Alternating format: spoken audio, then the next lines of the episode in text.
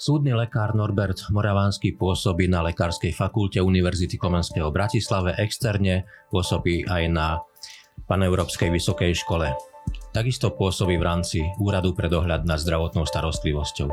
Je spoluzakladateľom a hlavným konzultantom Inštitútu medicínskych expertíz. Okrem iných je aj členom spoločnosti urgentnej medicíny a medicíny katastrof. Po výpočte by sme mohli pokračovať ďalej, málo kto však o ňom vie, že je nadšený a veľmi úspešný rádioamatér.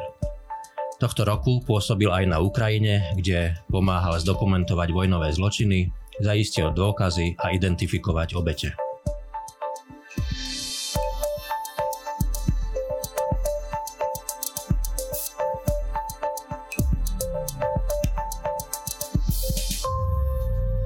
Pán doktor, vitajte u nás. Dobrý deň, ďakujem veľmi pekne za pozvanie. Ten výpočet vašich aktivít to bol len zlomok toho všetkého, čo by sa dalo, e, o čom by sa dalo hovoriť. K tomu všetkému sa dostaneme, ale začneme vašou skúsenosťou e, na Ukrajine.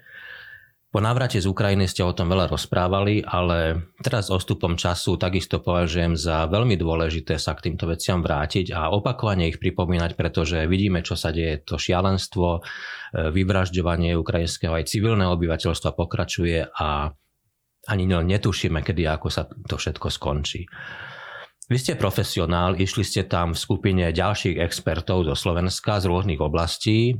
Šli ste tam ako profesionál so všetkým, so všetkou skúsenosťou, profesionalitou, ale predsa len bolo to niečo úplne, úplne iné, než na čo ste boli zvyknutí. Navyše priamo na bojové pole, ak to tak poviem, s množstvom rizik a ohrození.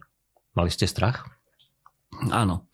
A čím ďalej, tak ako ste povedali, sa tá situácia komplikuje a nevidíme e, koniec a nevidíme svetlo na konci tunela, tak e, ten strach späť nemám stále väčší a väčší. Mm-hmm. Sú to situácie, ktoré človeku dochádzajú až o mnoho neskôr, pretože stále po mnohých mesiacoch my sme vlastne boli v Kieve a v kievskej oblasti pred pol rokom a stále sa nedá povedať, že je to bezpečné miesto. A hlavne v tej situácii, že tam e, tie útoky prichádzajú random, teda neočakávane a e, úplne nedá sa vôbec povedať, kedy asi k tomu môže dôjsť a terčom sú civilné budovy. O to samozrejme ten ľudský strach je väčší, ale e, bojíme sa aj o našich priateľov a našich spolupracovníkov, ktorých sme na Ukrajine stretli, čiže napríklad ľudí z generálnej prokuratúry, ale aj z policie ukrajinskej. Takže toto sú také pocity, ktoré sú stále intenzívne. Kde všade, v ktorých oblastiach ste pôsobili? Viem, že to bolo aj v meste Buča. Áno. My sme boli v tej kievskej oblasti, teda navštívili sme aj Buču, aj Pusku Vodicu, aj miesta, kde vlastne dopadali tie prvé e, útoky toho prvého sledu. A potom sme boli v Černihivskej oblasti, to je severovýchodná časť Ukrajiny od Kieva, približne 170 kilometrov, kde boli taktiež nálety a kde sme dokumentovali zrútené stavby a všetku tú hrôzu, čo si vieme predstaviť, keď vojenská technika a balistické prostriedky dopadnú niekde do štvrtí, kde žili ľudia. Takže v týchto dvoch oblastiach sme priamo pôsobili, ale ten najväčší podiel práce sme realizovali v Kieve, priamo v Kieve. Ehm, mali ste tam skúsenosť priamého ohrozenia života? Alebo situáciu, keď, keď by vám šlo o život? E, nedokážem to vyhodnotiť, e, pretože tá hrozba bola stále prítomná. Mm. Čiže také, to bola permanentná hrozba ohrozenia. Dá sa povedať, že áno, ale také ohrozenie života v zmysle, že by sme sa ocitli pod palbou alebo niekde v našej blízkosti by dopadal nejaká, nejaký sled delostreleckých granátov alebo nejaké iné munície, to sme nezažili. Zažili sme v podstate situáciu, kedy asi kilometr alebo do jedného kilometra po vzdialenosti od miesta, kde sme boli ubytovaní a kde sme mali zázemie, e, dopadol nejaký, hmm. nejaká náhodná e, riadená strela. To bolo asi najvýznamnejšia situácia vo vzťahu k osobnému ohrozeniu. A potom e, bol veľmi nepríjemný pocit, keď bol vyhlásený poplach. My sme boli ešte v práci, pracovali sme teda na zbieraní faktov z mŕtvych tiel a prispievali sme k identifikácii a ten poplach stále trval. A nevedeli sme, či sa niečo stane, či budeme musieť niekde utekať alebo nás rýchlo naložia do nejakých aut. Takže bola tam hrozba, ale takéto priame ohrozenie života, že by sme museli sa niekde schovávať, to sme chvála Bohu nezažili. A čo vám v takej chvíli prebiehalo hlavou? Čo, čo, na čo ste si všetko pomysleli? My sme s našimi kamarátmi, s ktorými už dnes môžem povedať, že sú to moji priatelia, pretože vzniklo medzi nami takéto, eh, poviem to, otvorenie veteránske puto, pretože ak človek zažije takúto situáciu, tak eh, s našimi kamarátmi z polície, ktorí boli kriminalistickí techníci, ale aj s kolegami súdnymi lekármi a forenzným antropologom, sme sa veľmi často rozprávali o tom, že si nevieme predstaviť situáciu, že by sa takéto niečo stalo na Slovensku.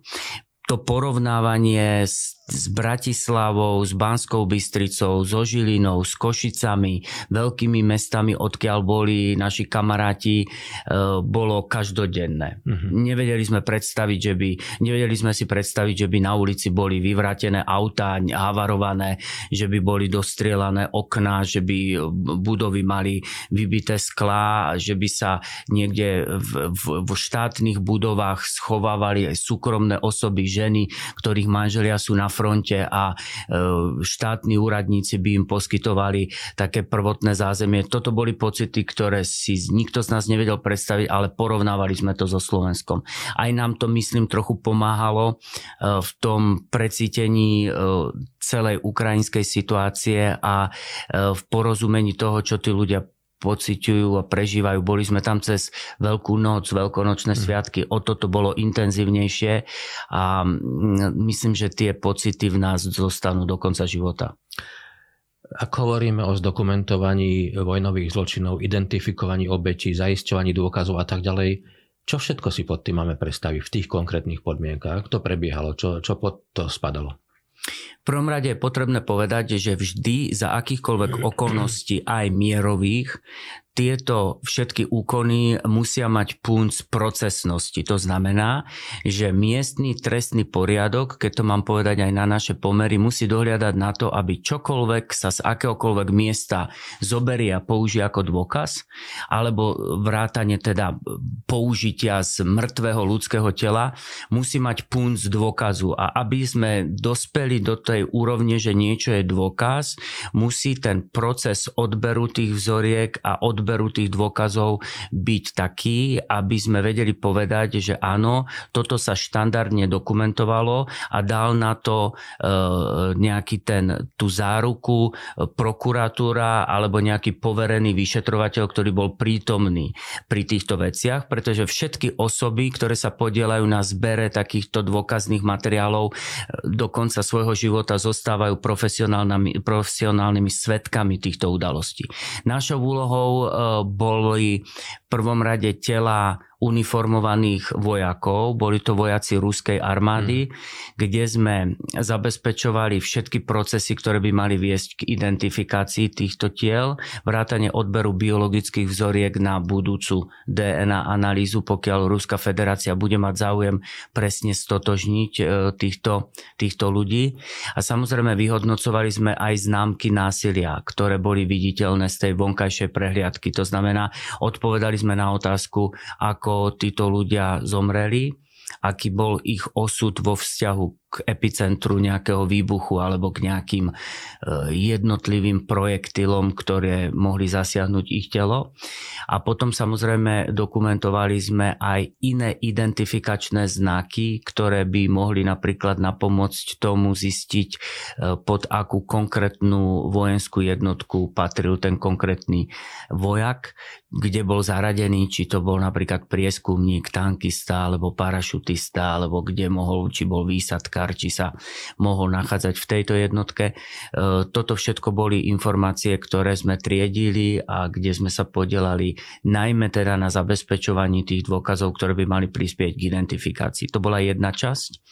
A druhá časť našej práce sa týkala toho, že sme boli nápomocní pri vyšetrovaní um, znásilnenia, ktoré prebehlo v jednom dome uh, v periférnej časti Kievskej oblasti a zabezpečovali sme jednak stopy, ktoré tam mohli nechať na tom mieste činu páchatelia a zabezpečovali sme aj obliadku širšieho okolia, teda dvoru toho domu. Hmm aký mohol byť pohyb tých páchateľov, pretože okrem toho, že tam došlo k znásilneniu ešte došlo aj k vražde jedného manžela, jednej z obetí, takže ten pohyb a ten pobyt tých páchateľov e, bol veľmi dôležitý, aby sa zdokumentoval.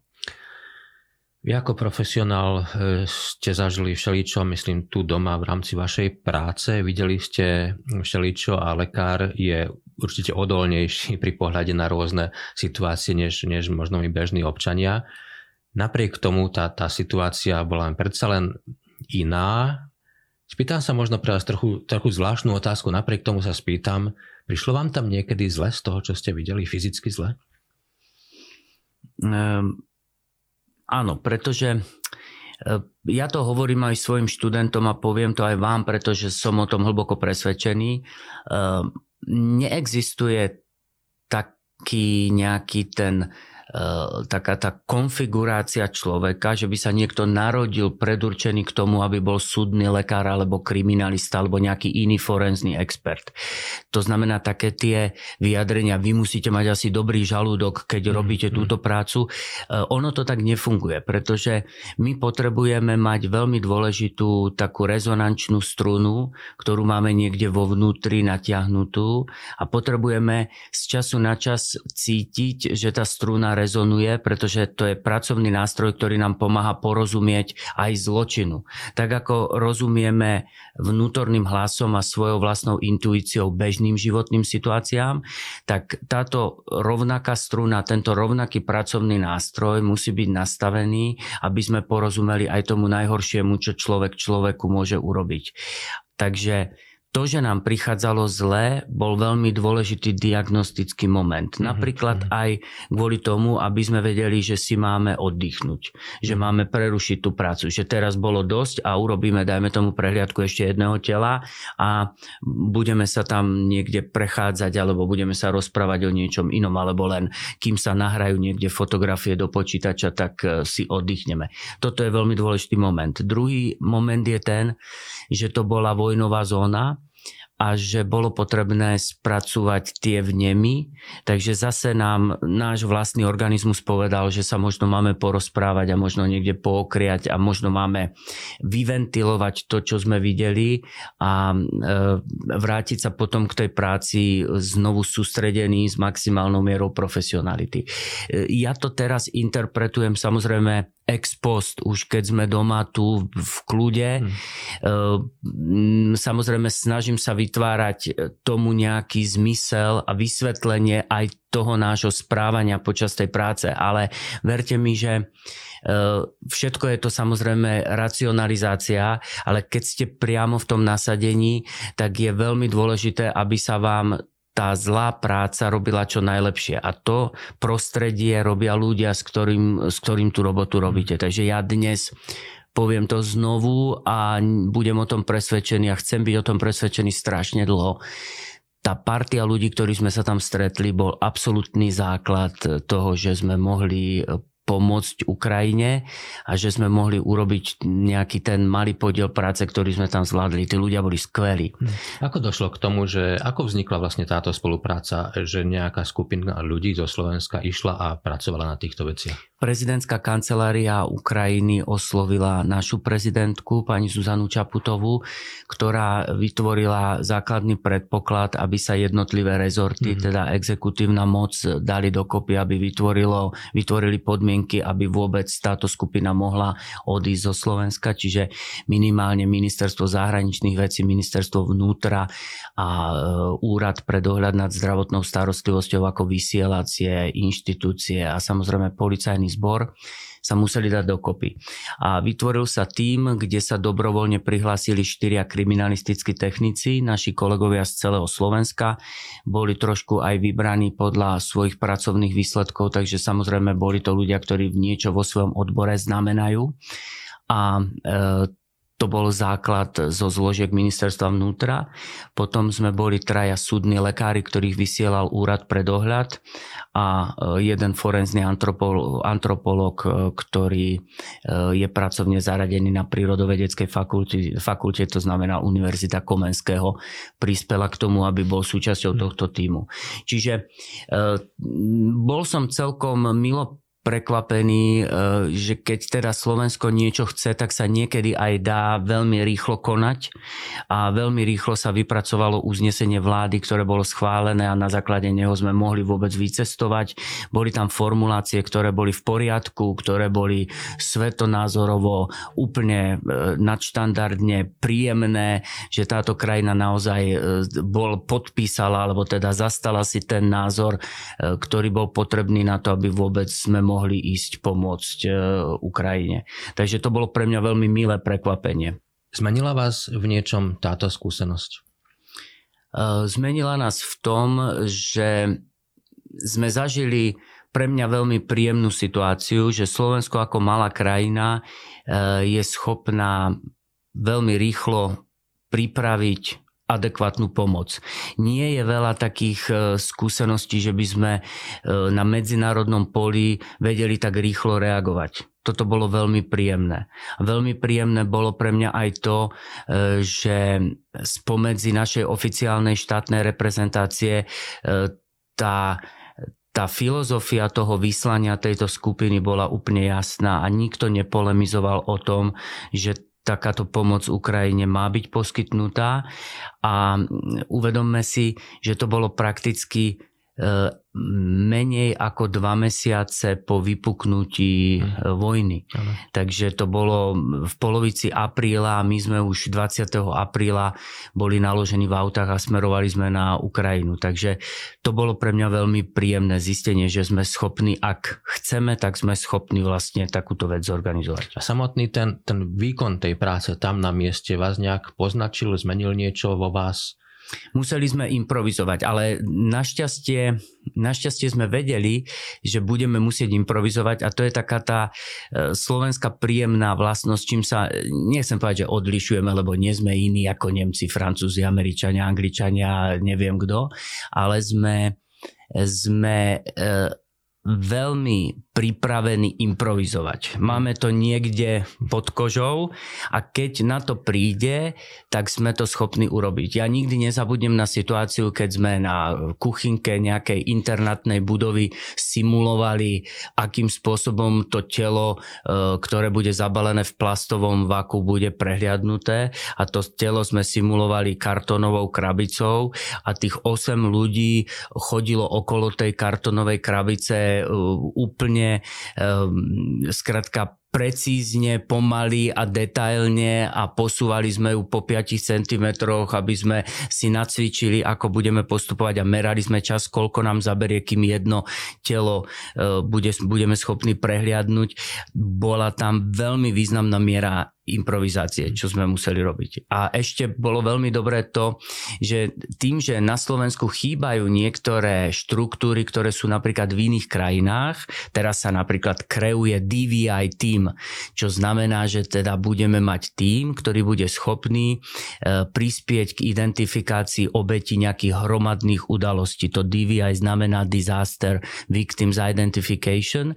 My také niečo sme nemali a možno aj ukrajinská skúsenosť otvorila túto otázku, že to máme mať ako krajina, ale tým, že sme nemali predtým žiadnu štruktúru, tak sme boli prvojazci. A keď, sme, keď ste prvojazdec, tak to má isté výhody, pretože tie štandardy e, si musíte vybudovať, e, tie neexistujúce štandardy si musíte vybudovať, aby sme vedeli štandardizovať v neštandardnom prostredí výkony, ktoré idete robiť. To bolo veľmi príjemné, že sa to vôbec dalo. Vy ste pôsobili, aj ste to aj spomínali v meste Buča.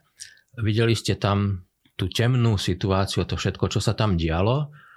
A pamätáme si, ako sa tu šírili konšpirácie, dezinformácie, napríklad o tom, že sú zinscenované tela, že to je divadlo, že tie tela sa dokonca hýbu a podobné šialenstva. Keď vy ste tam boli a teraz počuli ste o týchto, týchto dezinformáciách, konšpiráciách a nezmysloch, čo vám prebiehalo mysľou? Uh, úprimne, uh, tieto veci človek nerieši, keď je v tom priamom nasadení, ale viem, na čo sa pýtate. E, my sme zvyknutí, celá tá naša skupina, či sú to policajti alebo sú to súdni lekári, my sme pomerne intenzívne zvyknutí na konšpirácie. Mm. Zvyknutí sme preto, pretože každý jeden prípad, ktorý riešime e, z pohľadu emocionálneho vybičovania je vždycky vnímaný, vnímaný že je nejak inak. Mhm. To, že sa niečo stalo inak, je súčasť mojej práce, ako že ráno mi niekto povie na schodoch, e, že dobrý deň. Je to úplná integrálna súčasť e, mojej práce. Čiže ja počítam s tým, že e, niekto si bude myslieť, že je to celé naopak. Mm.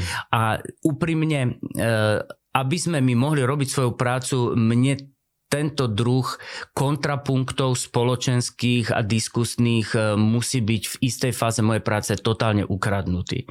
To je prvá vec. Samozrejme, druhá fáza nastáva vtedy, pokiaľ by akýkoľvek, e, akákoľvek dezinformácia a akýkoľvek úplný, um, úplná nepravda mala ovplyvniť výsledok hmm. našej práci. Vtedy začíname byť veľmi tvrdí a profesionálni. Zažívam to každý deň na súde. To znamená, ak by ma chcel na súde niekto presvedčiť o tom, že mnou alebo nami nadobudnuté dôkazy sú nejakým spôsobom vadné, chybné a že sme si niečo vymysleli a domysleli, tak vtedy vie byť súdne lekárstvo extrémne tvrdé. A sme na to pripravení a nikomu by som to neradil a nehovorím to teraz z pozície nejakej prevahy medicínskej terminológie, ale z pohľadu elementárnej logiky. Takže áno, boli sme v Buči, boli sme v prvej fáze nášho pobytu na Ukrajine v Buči. Sme, čo sa tam stalo, dokonca sme mali exkluzívnu prehliadku od hlavného prokurátora, ktorý mal na starosti vyšetrovanie v Buči. Ukazoval nám, kde boli masové hroby. Videli sme e, asi najhorší zážitok z celej Ukrajiny bol z toho, že sme videli cintorín automobilov, ktoré boli zozbierané po tej ulici. Hmm. A videli sme krvné stopy, vlasy, biologické stopy priamo v tých autách a úprimne vám poviem, že to bol zážitok najvýznamnejší, pretože na jednej strane mnou lom, lomcovalo všímať si to, odkiaľ sa strieľalo, aká bola munícia, či ten vylomený plech išiel smerom hore, navonok alebo dovnútra, či ten okraj bol začadený alebo nebol, či to sklo bolo roztrieštené pri strelbe z väčšej vzdialenosti, z menšej vzdialenosti, čiže nejaká miera profesionality, ale do toho sme videli práve to, že to bol zásah do obyčajného každodenného života malého predmestia Kieva. Ale Buča pritom nie je dedina, to nie je časť Kieva, kde by boli nejaké pôvodné domčeky. To, je, to bola absolútne moderná časť. To je ako keby prišli vojska, ja neviem, zo západu e, Bratislavy a zrovnali zo zemou Dúbravku s Lamačom. Mm-hmm. Akože to sú veci, ktoré boli absolútne desivé a ak by mi niekto povedal, že si to Ukrajinci sami narafičili a pripravili, tak e, nemám k tomu čo dodať. Je to vlastne totálna, e, totálne pomílenie vnímanie vôbec e, týchto vecí a neviem, ako by sa to dalo zinscenovať. Veľmi rád by som sa to dozvedel. Prečo ste si zvolili práve túto profesiu súdneho lekára? Čo vás na nej fascinuje? Ďakujem za túto otázku. Už sa ma dlho na to nikto nespýtal.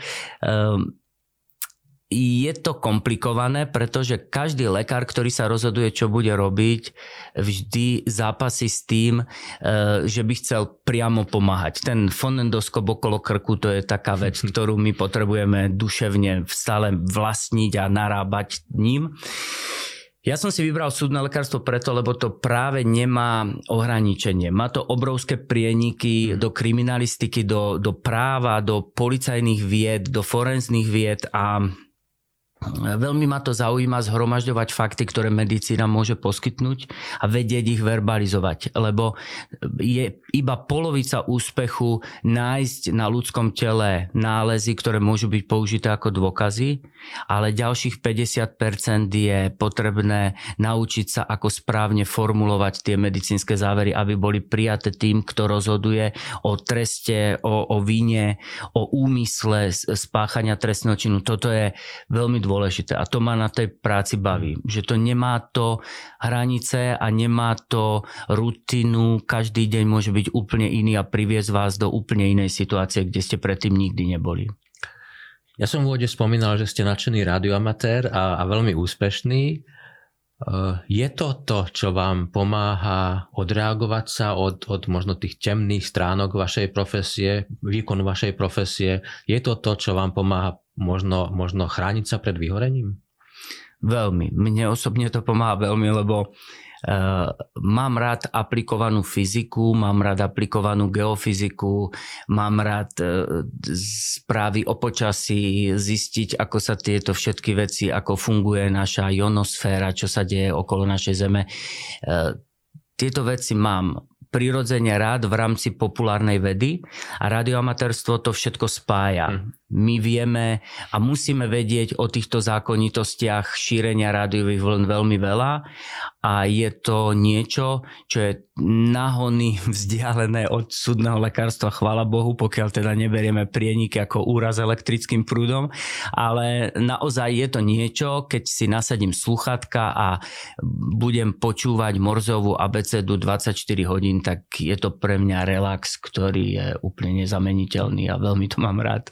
Je to zaujímavé v dnešnej dobe hovoriť o, o takomto koničku alebo takejto činnosti, lebo pamätám si pred rokom 89 boli rôzne radioamatérske krúžky a, a deti boli radioamatéri a, a samozrejme aj dospelí a bolo to bolo to v dobe, keď nebol internet, kde neboli moderné technológie, ale dnes sa možno niekto môže pýtať, no v dnešnej modernej dobe, moderných technológií, prečo práve a čo vlastne tí radioamatéri dnes, dnes robia? No ja som, ja som vlastne radioamatér tzv prototyp od Piki, pretože ja som začal ako 12 ročný a mm, robím radioamatérstvo celé tie roky nepretržite. A to radioamatérstvo naozaj pred dobou internetu bolo okno do sveta.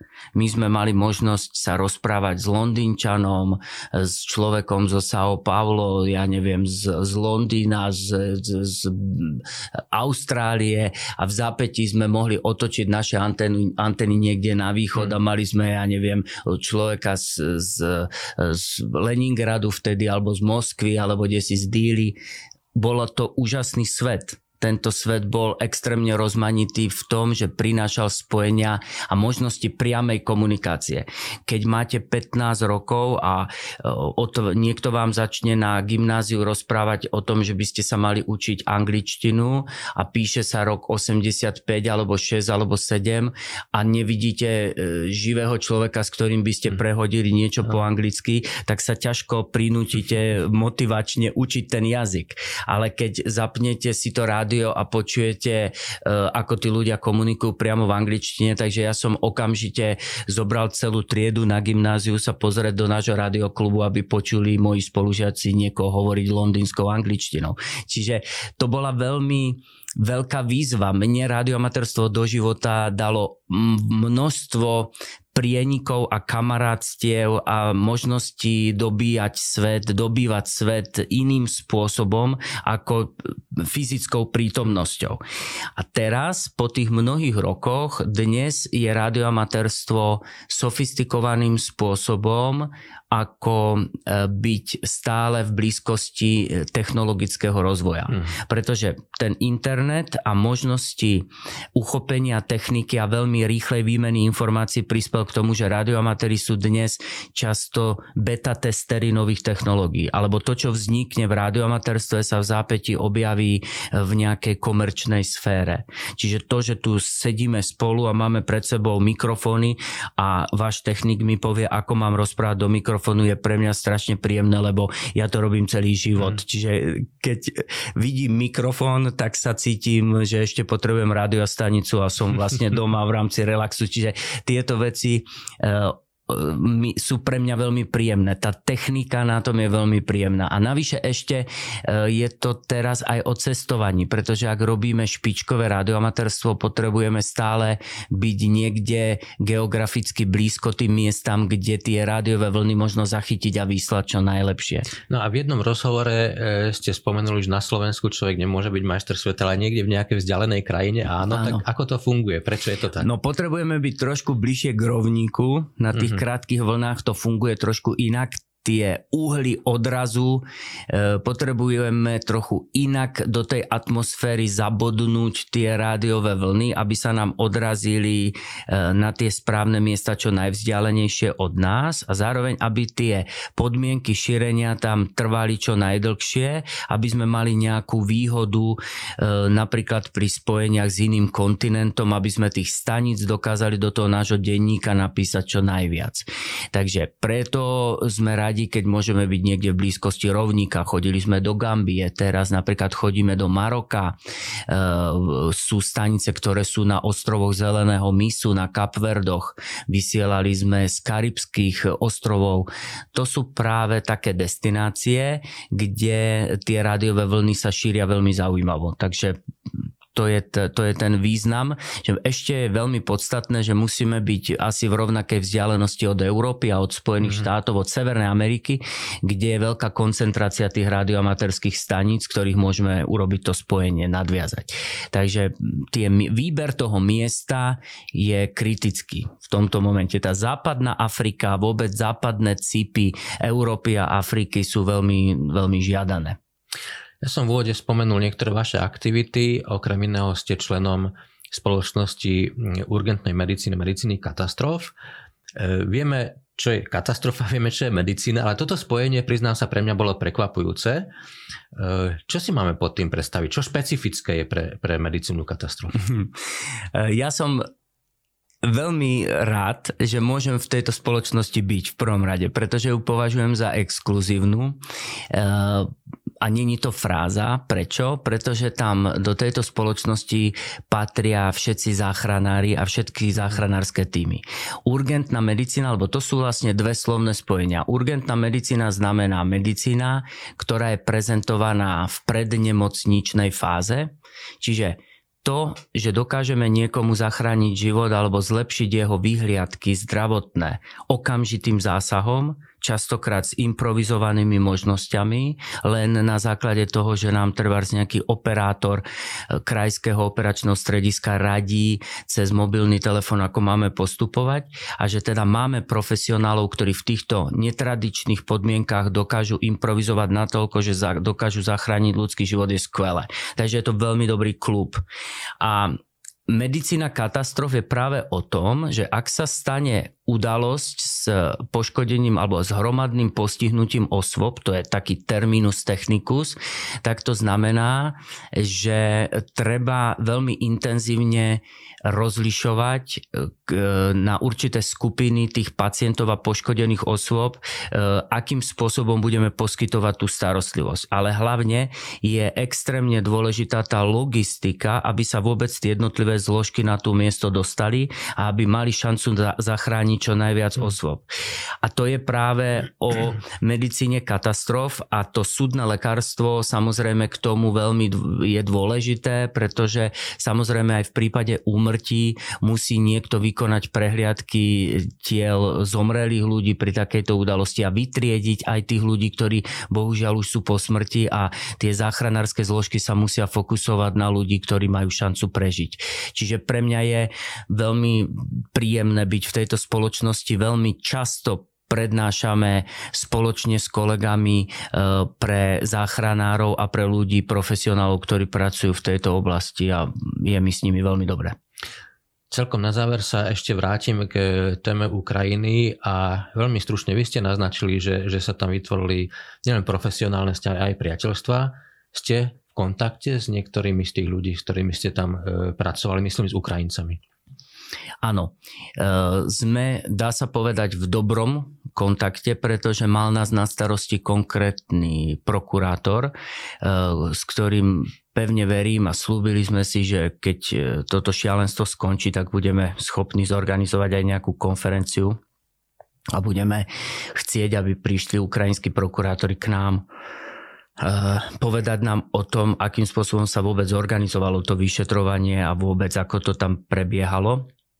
To je veľmi dôležité, ale našli sme tam aj e, našich kolegov súdnych lekárov, ktorí sa podielali na vyšetrovaní obeti práve z Búčia, z Irpiňu a z, z, tých, z tejto prvej zóny a budeme radi, keď budeme môcť s nimi komunikovať, pretože tí ľudia podávajú nadľudský mhm. výkon. E, vo veľmi skromných podmienkách, e, aj laboratórnych, aj tej pitevnej prevádzky odvádzajú úplne skvelý výkon, pretože si uvedome, že denne im musí rukami prejsť niekoľko desiatok tiel a nie na každom tom tele je možné vykonať z kapacitných dôvodov pitvu, ale každé to telo musí byť prehliadnuté a tých ľudí je tam veľmi málo.